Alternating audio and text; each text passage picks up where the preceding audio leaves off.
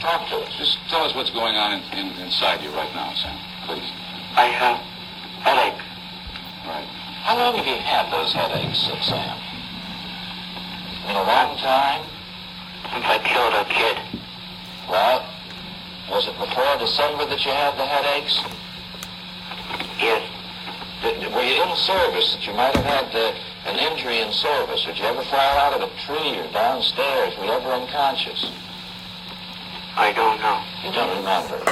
Does aspirin do you any good? No. Doesn't do any good.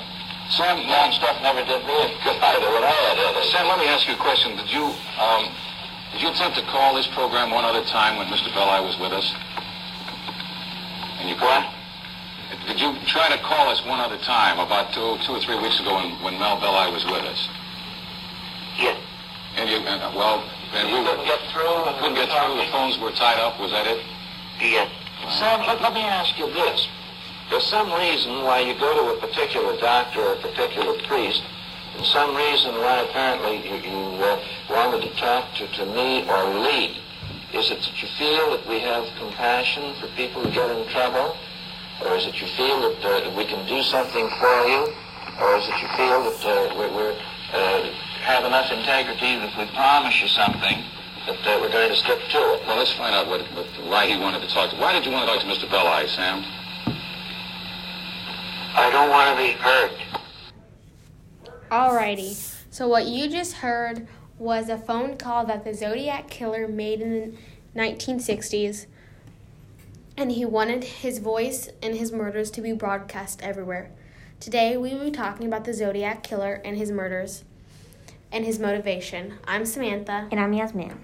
So, this Zodiac Killer was a self-proclaimed serial killer. He was directly linked to at least 5 murders in Northern California in the 1968s and the 1969s. He may have been responsible for more, but they don't know. He was famous for taunting police and made threats through letters sent to area newspapers from 1969 to 1974 before abruptly ceasing communication. Despite investigations and more, no one was ever arrested for the crimes, and the case remains open. The mystery surrounding the murder has been the subject of numerous books and movies, including one of the famous movies that David Finch directed, and it was an acclaimed 2007 featured film called Zodiac. So you might be wondering what he wrote in his letters and the symbols and ciphers he left behind. Well, on August 1st, 1969, the San Francisco papers and San Francisco Chronicles and Vallejo Times each received identical handwritten letters in the envelopes without a return address beginning, "Dear Editor, I am the killer of the 2 teenagers last Christmas at Lake Herman." The letter contained details from the Zodiac murder that only the killer could have known. The killer went on to threaten further attacks if the letters weren't printed on the front page of the papers. Each letter closed with the symbol with a cross through it, and what would become the famous Zodiac Killer symbol. The letters were also each accompanied by one part of a 3-part cipher that he claimed contained his identity. While the Bay Area Police Department, with the support of the FBI, worked vigorously to track down the killer, another letter soon arrived at the San Francisco paper, beginning with, "Dear Editor, this is a Zodiac speaking." It also described the murder in details and taunted the police for not being able to crack his code or catch him. Several days later, a high school teacher, Don Harden, and his wife, Betty, were able to solve the cipher. It read, "I like killing people because it is so much fun. It is more fun than killing wild game in the forest because man is the most dangerous animal of all."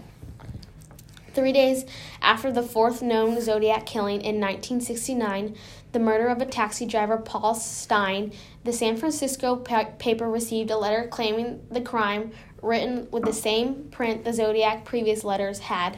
It gave the details of the Stein murder and accompanied by a bloody scrap of the Stein shirt.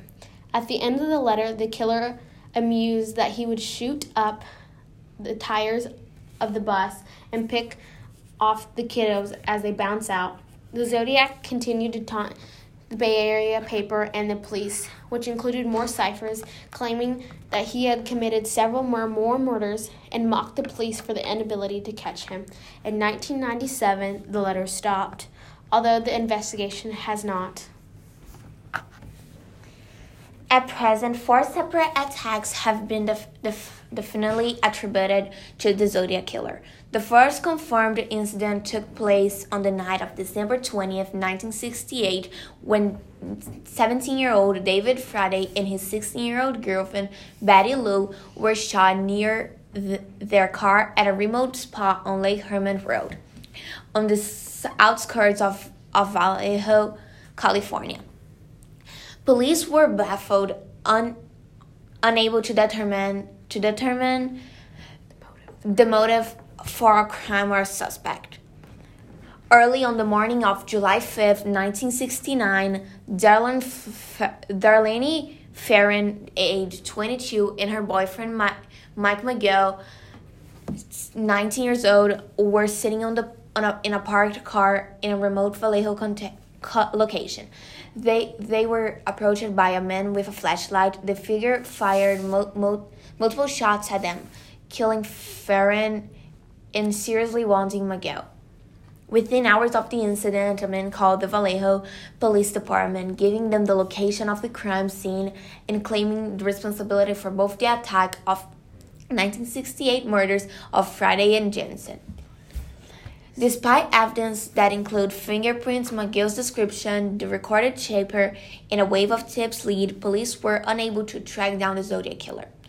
On the evening of September 27, 1969, this truck again approaching young couple Cecilia Shepard and Bryan Hartnell as they relaxed on an isolated park off the shore of Lake Berryessa in an Napa country. Wearing a hood and a scarf bearing circle symbol tied up before brutally stabbing them, scrawling a message for the police on the car door and leaving the scene. He then called Napa Police Department to claim responsibility. Shepard and Hartnell were both critical conditions but alive when emergency services arrived, but Shepard died from her wound shortly thereafter. 2 weeks later, on October 11, 1969, the Zodiac claimed another shooting, 29-year-old taxi driver Paul Stein in San Francisco Presidio Heights neighborhood, as the murder did not seem to fit Zodiac's pattern. It was intentionally deemed a robbery until San Francisco Chronicle received a letter claiming the crime. At least five other murders have tentatively linked to the Zodiac Killer, including 1963 shooting of Robert Domingos and Linda Edwards near Santa Barbara, California, and the 1966 stabbing death of college students Cheri Joe Bates in Riverside, California. Well, that's it. And the case is still open.